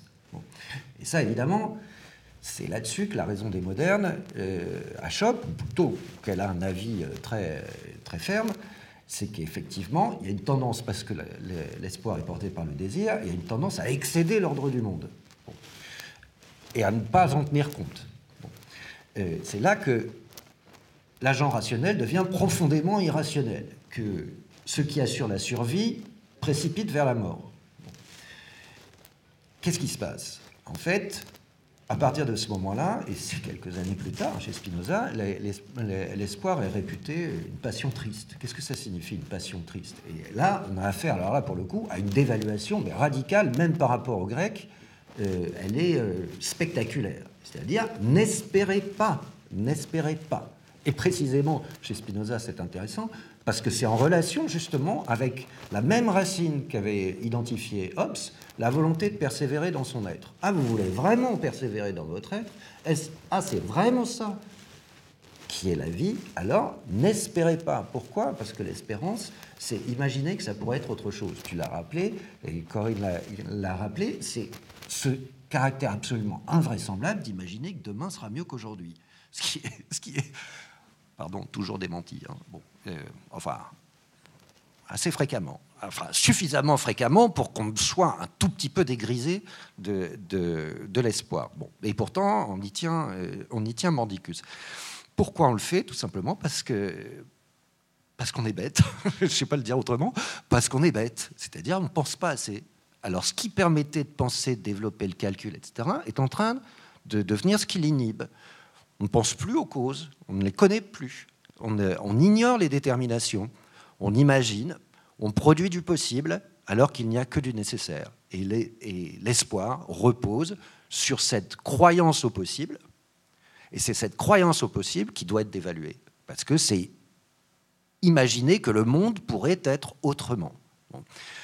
Et si tu veux être un sage, t'abandonnes le possible et tu épouses la nécessité. Et là, tout va bien, je sais pas, mais euh, c'est la béatitude, si tout va bien, en fait. Ça diminue notre puissance d'agir, c'est-à-dire ça diminue notre puissance de penser, donc ça diminue notre puissance d'agir. Et enfin, le pire des mots, bien sûr, ça produit de l'illusion. Et c'est précisément parce que le désir est excessif par rapport à, par rapport à l'ordre du monde. C'est-à-dire qu'au lieu de produire des images rationnelles, c'est-à-dire constatives, adéquates au monde, on produit de l'illusion. L'illusion, c'est pas l'erreur. La différence entre l'illusion et l'erreur, c'est que dans l'illusion, il y a du désir. Et c'est ça qui rend l'erreur indéracinable. C'est le désir dans l'illusion qui, la rend indéracinable. Bref, on arrive à une dévaluation radicale de, l'espoir au nom, bah, au nom de la philosophie, de la raison philosophique, c'est-à-dire de la connaissance. La connaissance suprême, la connaissance de l'être ou de la nature. La philosophie, c'est la connaissance vraie, ultime. La métaphysique, dans son achèvement, nous tue le possible. Bon. Très bien. Bon, sauf que ça satisfait évidemment personne. Bon, alors bien sûr, nous sommes joués des passions, etc. Mais on voudrait croire un peu à la philosophie, et la philosophie voudrait quand même euh, y croire un peu aussi, puisque c'est justement une question de croyance. Comment on fait à partir de ce moment-là, c'est-à-dire à partir de cette dévaluation moderne radicale de l'espoir, pour réintroduire une dimension d'espérance dans la raison. Apparemment, ou en tout cas intuitivement, ça ne peut pas être la même raison. Ça ne peut pas être la raison calculatrice. Ça ne peut pas être la raison qui devrait putativement euh, nous guérir de nos passions. Ça doit être une autre forme de rationalité, une autre forme de raison. Et si on parle de principe, ou si on, peut, si on va parler de principe espérance, ce n'est pas juste une façon de parler, c'est qu'on suppose que l'espérance a quelque chose de rationnel. C'est pas simplement bien, c'est pas simplement parce que ça nous fait vivre, c'est pas simplement parce que euh, ça nous aide à endurer le quotidien, c'est pas simplement parce que ça nous apporte un confort psychologique qui est d'ailleurs assez rapidement démenti. C'est parce que il y va de la raison. La raison aussi, une fois qu'elle a dévalué si radicalement l'espoir ou les espoirs, la raison doit reconnaître ou devrait pouvoir reconnaître qu'il y a un caractère rationnel à l'espérance. Il y a évidemment un jalon essentiel dans cette histoire, c'est Kant. Kant, comme vous le savez, définit les trois questions, enfin quatre en réalité, euh, dans la logique, euh, qui caractérisent la philosophie. Que puis-je savoir? Que dois-je faire? Et enfin, la troisième question, que m'est-il permis d'espérer? Que m'est-il permis d'espérer? C'est une question philosophique. C'est-à-dire que précisément, rien qu'en posant la question, ce n'est pas qu'il s'agit d'une réhabilitation, mais on suppose qu'il y a possiblement une justification rationnelle, non plus de l'espoir, mais de l'espérance, une justification rationnelle de l'espérance. Le livre de Kant qui traite de cette question, sans le dire euh, nécessairement explicitement, c'est la religion dans les limites de la simple raison. Hein. La première critique, la critique de la raison pure, répond à la première question, que puis-je savoir? La critique de la raison pratique, que dois-je faire? La religion dans les limites de la simple... Je laisse de côté la critique de la faculté de juger. La religion dans les limites de la simple raison prétend répondre à cette question. Et évidemment, le terme qui est important, certes, c'est celui d'espérance, mais c'est celui de permission. De permission ou d'autorisation donnée par la raison, car c'est la raison qui est seul juge, à une espérance. Cette espérance, c'est celle qui est promue par la religion et il s'agit tout simplement de savoir si l'espérance religieuse, le royaume défunt, la venue du royaume, si cette espérance religieuse, elle a un caractère rationnel. Et si, par voie de conséquence, on peut considérer qu'il y a quelque chose de rationnel dans la religion, la réponse est évidemment euh, positive, bien qu'un peu compliquée chez Kant, mais c'est du Kant, c'est absolument normal. Bon. Évidemment, le problème, le problème d'abord, c'est le temps, parce que je ne sais pas combien de temps il me, il me reste, mais c'est toujours le problème dans l'espoir, le temps. 5, 7 minutes. Ah oui, bon, donc euh, voilà. Alors, le problème, c'est que, évidemment, dans un, au siècle des Lumières, ce n'est pas le cas de Kant euh, du tout, mais c'est que euh, cette espérance religieuse, dont on vient de démontrer avec Kant le caractère rationnel, sur des raisons sur lesquelles je ne vais, pas, revenir euh, ici, bah, bah, cette espérance religieuse, elle s'étiole incontestablement euh, avec l'émergence euh, du siècle positif, du 19e siècle, bon, de la sécularisation, de la croissance de l'athéisme, etc., etc. Bref, on perd l'espérance. Voilà. Bon, problème. Nous voilà et je vais éviter de parler de Kierkegaard. J'étais très très heureux que tu, tu, tu en parles. Euh, je vais éviter parce qu'alors là, sinon on y est au réveillon euh, encore. Mais il se présente deux voies possibles. Et pardon d'être un peu euh, caricatural. enfin, je l'ai été jusqu'à présent, donc je vais continuer. il y a deux voies possibles. Soit on désespère franchement, soit on réhabilite un principe espérance. Bon. Et en fait, on fait les deux. Désespérer, franchement, ça peut signifier beaucoup de choses pour la raison moderne et contemporaine. Pas nécessairement euh, euh, l'abîme dans la dépression, mais un outil heuristique, stratégique. C'est l'heuristique de la peur, Jonas, c'est euh, les ramifications dans le catastrophisme, et dans le catastrophisme éclairé.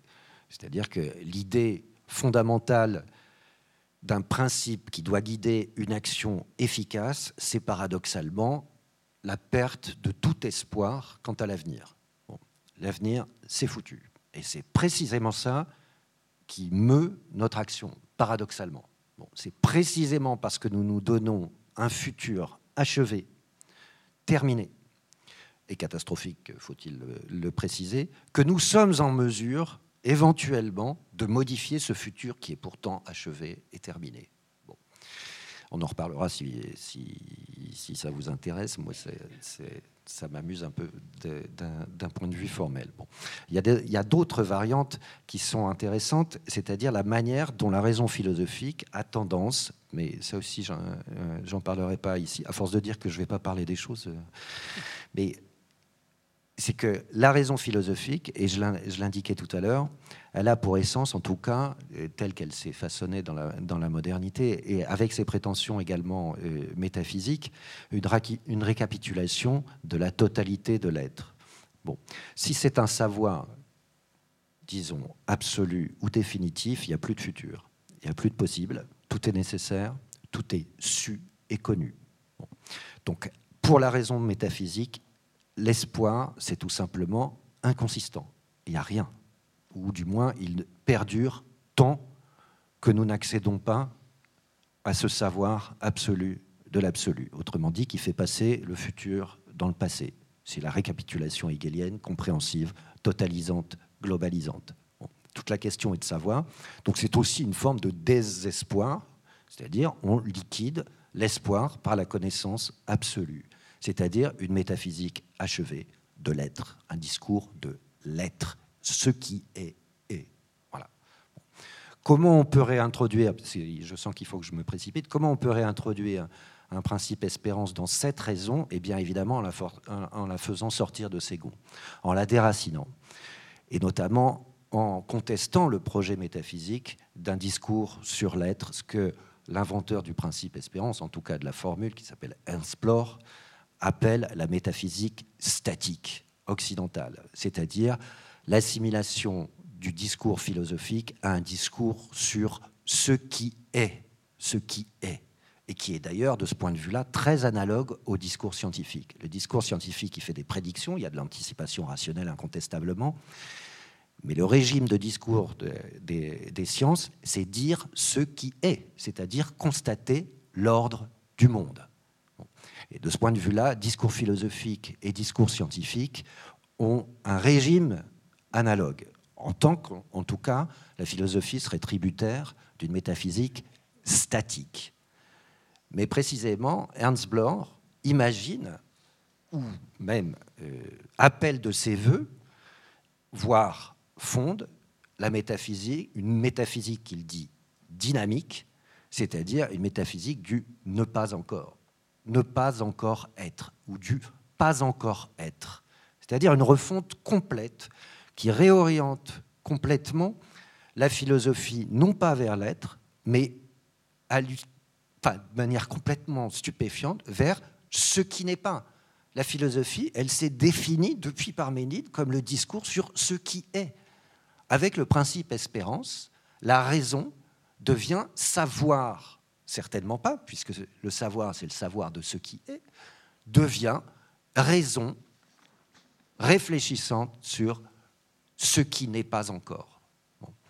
Et tout est relancé de ce point de vue-là. Et l'espérance devient, d'une certaine manière, un principe non pas simplement modérément réhabilité par la raison, mais le principe même de cette nouvelle raison.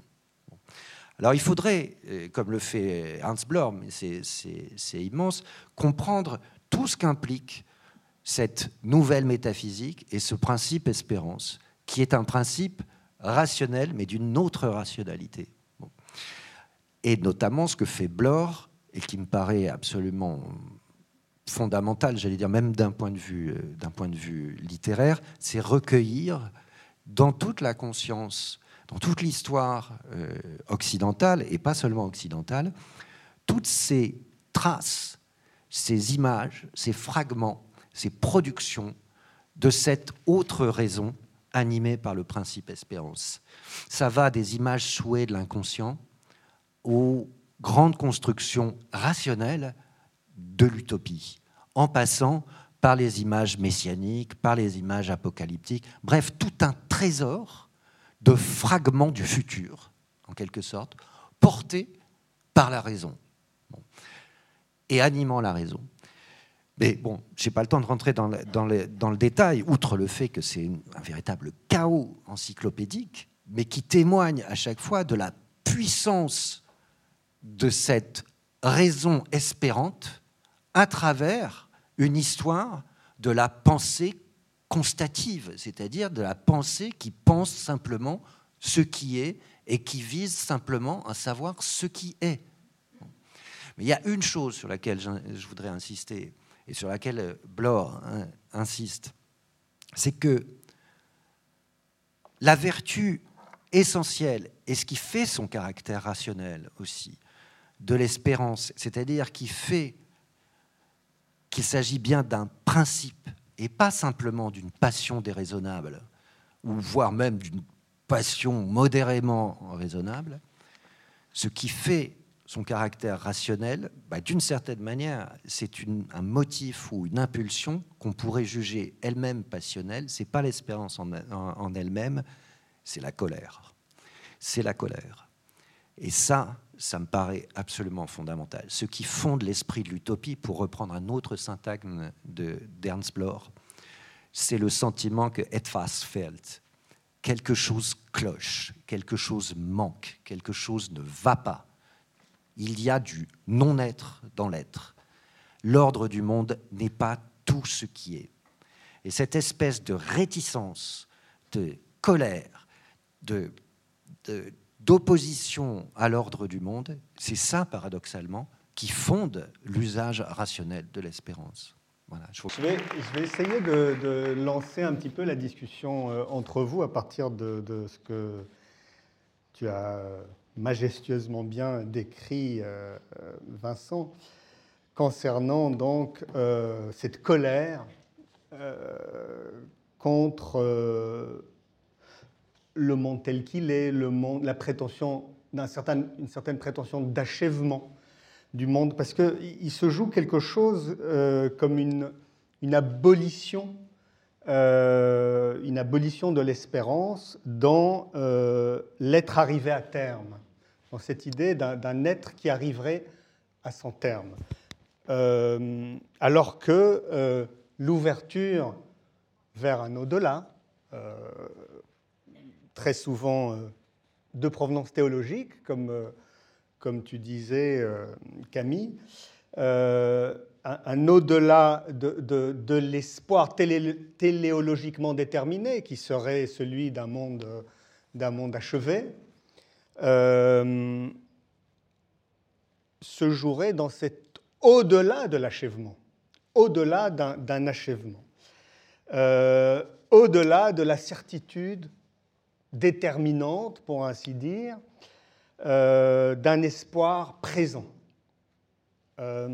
alors, la question, c'est ce dépassement vers, vers, un monde qui vient, cette ouverture vers un autre, un autre avenir, euh, peut-on faire sans? Peut-on faire sans? Est-ce qu'il est possible de continuer de penser sans cette ouverture-là? Et est-ce que, alors pour, euh, pour revenir à cette notion qui, je crois, t'est très chère, euh, Corinne, est-ce que cette, cette ouverture est rationnelle? Ou est-ce que tu la conçois, toi, rationnellement, pour engager aussi la discussion avec, avec Vincent? Alors, pour engager la discussion avec Vincent, j'aurais deux remarques. La première, c'est la proximité entre l'espérance et l'utopie, qui est une force transformatrice. Et quand Kant parle dans les projets de paix perpétuelle, le veto de la raison pratique, il ne doit pas y avoir de guerre. Bien sûr, il sait qu'il y a des guerres. Mais ce veto-là, cet idéal, cette utopie, permet de se donner les moyens de construire la paix avec des institutions. Et ça aura une postérité importante. Néanmoins, l'espérance ajoute à l'utopie cette énergie. Bien sûr, l'utopie a une force transformatrice par la raison. C'est vraiment cette raison, un principe, espérance. Mais moi, je crois que l'espérance n'est pas un principe, car l'espérance, un peu comme l'amour, ne se décrète pas, vient comme elle vient, si elle vient, et souvent quand on ne l'attend pas, avec cette idée justement, et c'est pour ça qu'il est si difficile d'en parler euh, de manière seulement rationnelle et qu'on frôle toujours, en tout cas, les sources bibliques qui expriment bien le fait qu'elle vient comme une grâce. Alors moi, deuxième remarque, ce qui m'a frappé dans la confrontation, pour ainsi dire, entre vos deux exposés, c'est que chez Camille, l'origine, il y avait une sorte d'hétéronomie, c'est-à-dire que l'espérance était celle en Dieu. Moi, je crois, donc, encore une fois, que les sources bibliques et non grecques sont fondamentales pour saisir euh, la dialectique entre l'espérance et le désespoir, la perte d'espoir et en même temps l'énergie, le, ce qui est déjà là mais pas encore, qui peut être annoncé, hein, puisque c'est les prophètes hein, qui annoncent l'espérance, un autre âge, souvent dans le chaos. Hein, bon, euh, Jérémie. Euh. Mais euh, moi, je pense qu'il est très important aujourd'hui d'avoir une lecture immanente, c'est-à-dire que ces signes, ce déjà là, c'est déjà ici, et de résister à la tentation de déchiffrer un au-delà ou une providence qui s'incarnerait dans l'histoire. Nous avons euh, trop la mémoire de, des catastrophes historiques, des tragédies qui ont été portées par ces grandes fresques historiques, pensant déterminer a priori le sens totalisant de l'histoire. Donc moi, philosophant à partir du tragique, je pense les sources bibliques fondamentales, mais euh, et je répondrai là, déjà là, pas encore, un nouvel âge qu'on peut annoncer. C'est d'ailleurs un geste des Lumières de nommer une époque en pensant ses défis, mais aussi euh, ses, dangers, ses défis et ses ressources. Ce vers quoi il doit aller, c'est le geste de Kant. Hein. Nommer une époque pour justement réorienter le devenir, mais pas de manière arbitraire, rationnelle, mais une rationalité qui déchiffre, qui interprète, herméneute. Et je crois qu'aujourd'hui, pour donner un exemple, il y a des signes avant-coureurs en plein chaos, malgré les forces de la destruction qui sont très spectaculaires, tonitruantes, tonitruantes, il y a des signes avant-coureurs d'une réconciliation désirée entre la nature et la culture, entre d'un désir de promouvoir un rapport aux autres, humains et autres qu'humains, la nature à soi, qui ne soit pas de domination. Je pense que l'écologie, justement, après ces échecs de la modernité, la question, l'intérêt pour les animaux, la volonté de se réapproprier sa vie dans tout un tas de domaines, pour sortir d'une raison instrumentale dont on sait qu'elle a amputé la raison de sa dimension morale, ne permettant plus de distinguer le vrai du juste, de remarquer l'inacceptable. Je crois qu'il euh, y a ces signaux faibles de signes avant-coureurs et l'espérance, c'est la capacité enfin à les remarquer ces signaux faibles dont on ne parle pas, car euh, vous connaissez le proverbe, hein, on entend les arbres tomber, on n'en voit pas les forêts qui poussent, mais c'est vrai, il y a ça et là des choses, pas positives, mais en tout cas des efforts et des, actions qui attestent une certaine imagination pour, dans l'agriculture, l'élevage, le soin, dans la culture, pour attester de choses en quoi on croit, en quoi on croit, Hein, et, qui sont porteurs d'avenir, ou du moins sans lesquels nous sombrerons. Et donc je crois que, voilà, et c'est ça, donc une lecture immanente qui suppose une rationalité non surplombante, non abstraite, non calculatrice, mais à l'écoute du monde, qui parle au monde et pas sur lui, et qui saisit dans les phénomènes en pleine contradiction, puisque la modernité est très contradictoire, ce qui peut annoncer quelque chose et qui, avec ce geste, et c'est ça l'espérance, quand même réoriente le devenir. C'est très kantien, hein, finalement.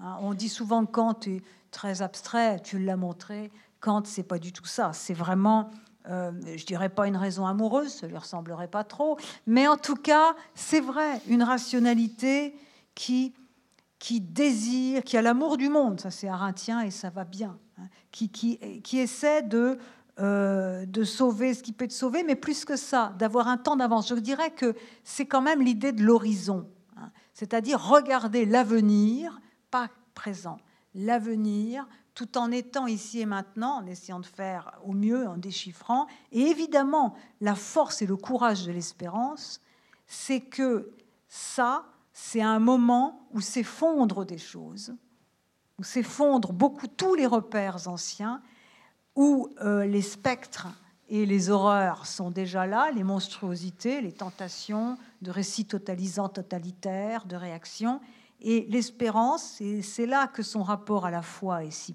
est si euh, ténu, mais la foi suppose Dieu. L'espérance est déjà une foi. Et eh bien, elle est quand même, c'est l'idée d'avancer. Donc voilà, moi je dirais que c'est. Donc, entre vous deux, moi je dirais que c'est ça, cette rationalité, mais pas à partir du réel, quand même. Parce que sinon, les tentations sont grandes. La raison peut prendre ses idées pour des choses. La raison, toute seule, devient folle. Et quant aux, aux grandes fresques, enfin, ou à, euh, aux religions, il y a aujourd'hui dans notre monde beaucoup de guerres au nom des religions. Du coup, alors évidemment, euh, c'est pas ce que tu as dit, hein. il, y a, dans le, message chrétien, bien sûr, tout un tas de choses, mais ça me semble aujourd'hui, parler d'espérance aujourd'hui, c'est quand même euh, voilà, il y a, cette, réflexion immanente, me semble-t-il. Voilà. Juste toute petite chose. En général, ça commence mal quand on dit ça. On sait que ça va durer très longtemps. Mais... Bon, trois, je suis entièrement d'accord avec le, caractère d'immanentisation de, l'espérance. Et euh, Ernst Bloch ne dit, pas dit pas le contraire. C'est précisément, moi, c'est ce, sur quoi j'ai voulu insister. C'est-à-dire que le. Non, mais... Je deviens le, chrétien de service. Non, mais oui, c'est ça. Non, mais j'ai pas dit ni au-delà, ni transcendance, ni arrière-monde. Ni hétéronomie. Ni hétéronomie. C'est Dieu, quand même. Ah ben, mais je suis pas Dieu. Non, non, mais c'est pas une critique. Hein, tu l'as été cinq minutes. Merci Camille, je sais plus ce que j'allais dire, mais c'est pas grave. oui, non, bon, la première chose, c'était ça. Euh, la deuxième chose, c'était que bah, ce qui en rend compte justement du caractère immanent du, du, du principe d'espérance, c'est ce que je disais, c'est-à-dire le caractère de raison critique. Ça, c'est fondamental. Et c'est ça qui intéresse, euh, qui intéresse euh, Blore. C'est-à-dire que, et pas seulement lui, euh, c'est-à-dire un certain nombre de philosophies qu'on peut dire philosophie de l'avenir au sens du génitif objectif et du génitif subjectif. C'est-à-dire que le caractère rationnel, il se voit d'abord au caractère critique du, du principe espérance. Encore une fois, quelque chose ne va pas. Quelque chose ne va pas. Donc c'est une critique du monde, sur le monde. Et le paradoxe, c'est que pour utiliser, par exemple, des, images euh, messianiques, des discours globalisants, la raison se libère de, cette manière-là. Et c'est ça le paradoxe, c'est qu'il n'y a rien de plus totalisant qu'une utopie.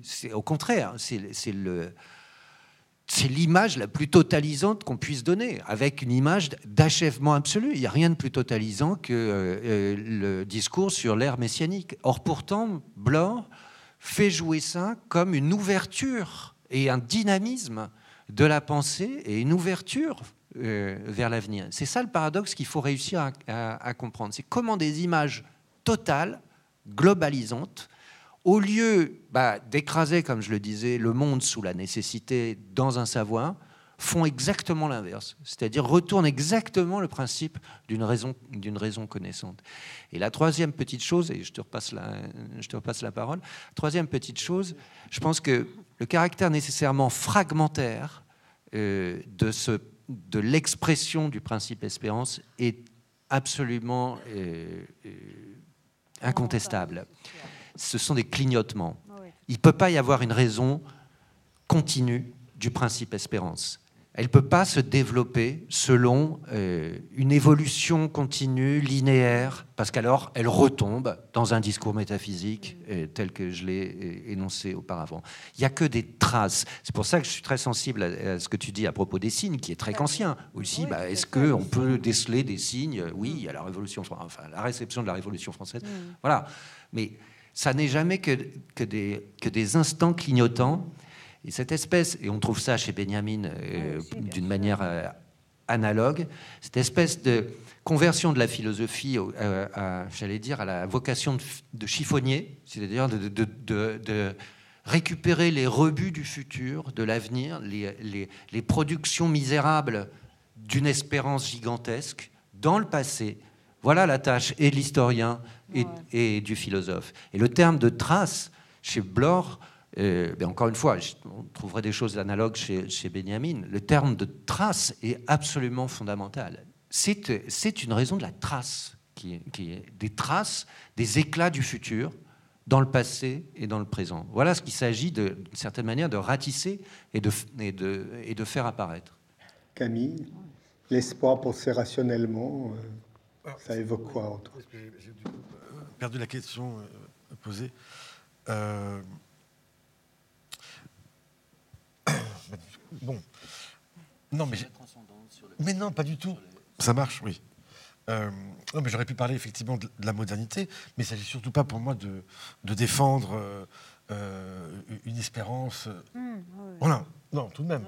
D'autant plus que tout mon propos, c'était de montrer d'ailleurs, en partant des Grecs, la manière dont le, le, mot d'espoir a pu être bouleversé, transfiguré. C'est qu'au contraire, il ne s'agit surtout pas de dire que Dieu est arrivé, parce que c'est quand même une tendance, même des croyants eux-mêmes, de penser que avant, avant euh, l'événement de l'incarnation, euh, il n'y avait pas la foi, il n'y avait pas l'espérance et il n'y avait pas la charité. Comme si Dieu est arrivé avec un kit de survie, euh, rien qu'à lui, qui n'existait pas et qui permettait aux croyants et aux croyants seulement de survivre et de pouvoir espérer en l'au-delà. Ce qui est pour moi au contraire intéressant, c'est que il s'agit au contraire de fabriquer de l'espérance chrétienne avec de l'espoir humain. Il s'agit de fabriquer de la foi chrétienne avec nos croyances humaines, euh, etc. C'est-à-dire que j'ai bien du mal voilà, à vouloir séparer. Euh, il me semble que c'est une solution de facilité que de dire la foi est divine, la croyance est humaine, l'espoir est humain, l'espérance est divine. Ben, voilà. Euh, tout est joué d'avance si au contraire on ne s'intéresse pas à la manière, ben, même aux traces, à la manière dont une notion peut, peut, peut être bouleversée, transformée, transfigurée, euh, profané, etc. Euh, voilà, ça, c'est ça qui m'avait intéressé. Donc je reste dans l'immanence, j'espère. Euh, ensuite, oui, la modalité est, bien particulière. D'abord, il n'est pas nécessaire de, croire toujours. les Grecs évitaient d'espérer, de croire. Enfin, tout ça, c'était tout de même d'abord des mauvaises passions. Pour avoir fait des vertus, il fallait être chrétien. C'était d'abord des passions. C'était au bas du ventre. Hein. Hein, pour faire remonter jusqu'au cœur, bon, ben, ça a pris du temps.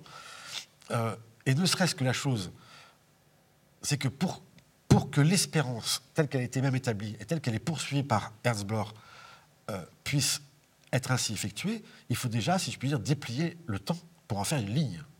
C'est-à-dire que ce n'est pas compliqué, c'est qu'à partir du moment où le temps est cyclique chez les Grecs, l'espoir est inutile. Tout redeviendra comme avant. Donc au contraire, il s'agit euh, d'éviter les embûches et d'espérer le moins possible. Donc pour qu'il y ait espoir, pour que, si je puis dire, on puisse supposer que demain sera meilleur qu'hier, il faut, si je puis dire, que tout d'un coup, le temps soit conçu comme une ligne.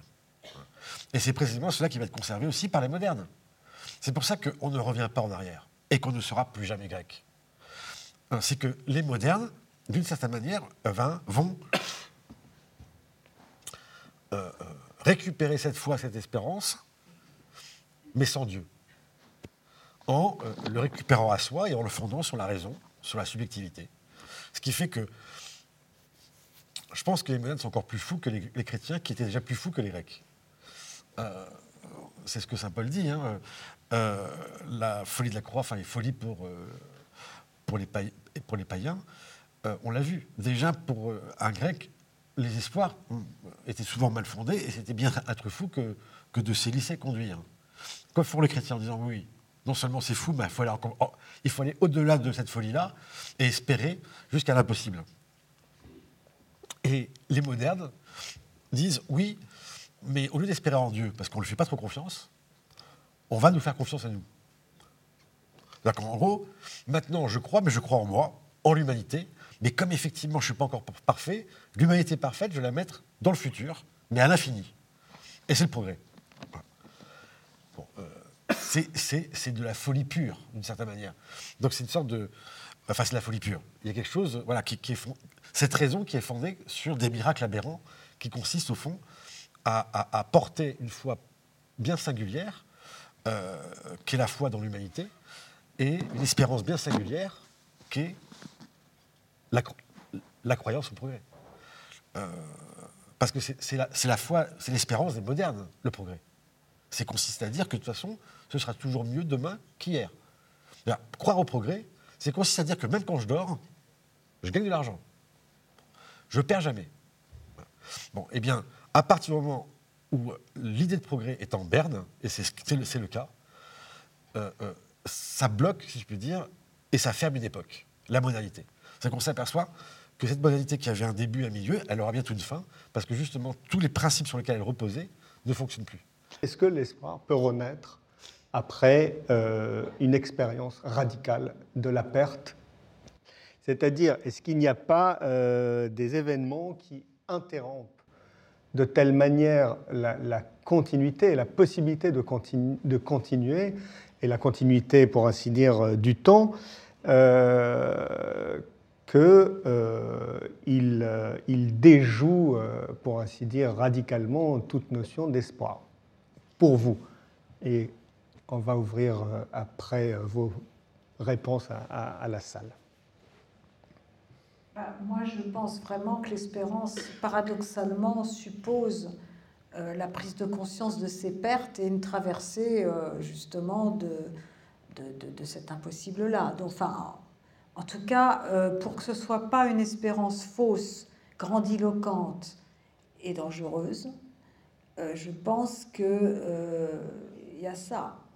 donc, pour moi pour moi, de toute façon, il y a des expériences déjà dans le passé comme ça, qui ont éteint. Euh, voilà. Donc, euh, mais je voudrais juste, et pas prendre la parole, hein, mais je crois qu'il y a une chose qui est fondamentale, quel que soit le contexte, y compris euh, ce que tu dis, c'est impossible-là, que vivent beaucoup de personnes, individuellement, collectivement. Il y a. il y a le lien entre les générations, les vivants et les morts. Il n'y a pas d'espérance sans gratitude aussi, c'est pour ça que ce sont des chiffons, c'est pour ça que ce sont des traces et des fragments.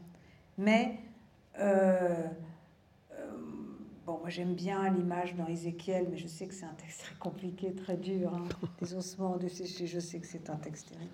Mais en tout cas, il y a l'idée d'une traversée de la mort hein, et, la vie, voilà, c'est ça. Et je, je crois que vraiment l'idée, c'est qu'une espérance qui serait un grand soir, qui couperait le lien entre les générations, c'est faux. Il y a beaucoup de fausses espérances, et d'une certaine manière, peut-être les plus lucides sont celles qui ont conscience de ces euh, chaos et de ces nuits, et, et puis qui font l'effort d'aller chercher là, les, dans le passé, quelques ressources, dans notre civilisation aussi, si décriée aujourd'hui, des ressources pour penser aujourd'hui et demain. Et euh, voilà, et, et, et qui, qui essaie de, peut-être pas une ligne droite, mais des liens entre le passé, le présent et un avenir. Et pour finir, comme disait Adorno, le progrès commence là où il finit. Peut-être qu'aujourd'hui, il faut en finir avec une certaine idée du progrès. Moi, je crois que renoncer à l'idée de progrès, en tout cas d'ailleurs politiquement, c'est une vraie question, euh, je pense que c'est problématique, mais évidemment, c'est pas linéaire, c'est pas homogène, et c'est pas cette espèce de d'engouement qui était finalement une projection. Ah, c'est ça. L'espérance est le contraire de la projection. Merci.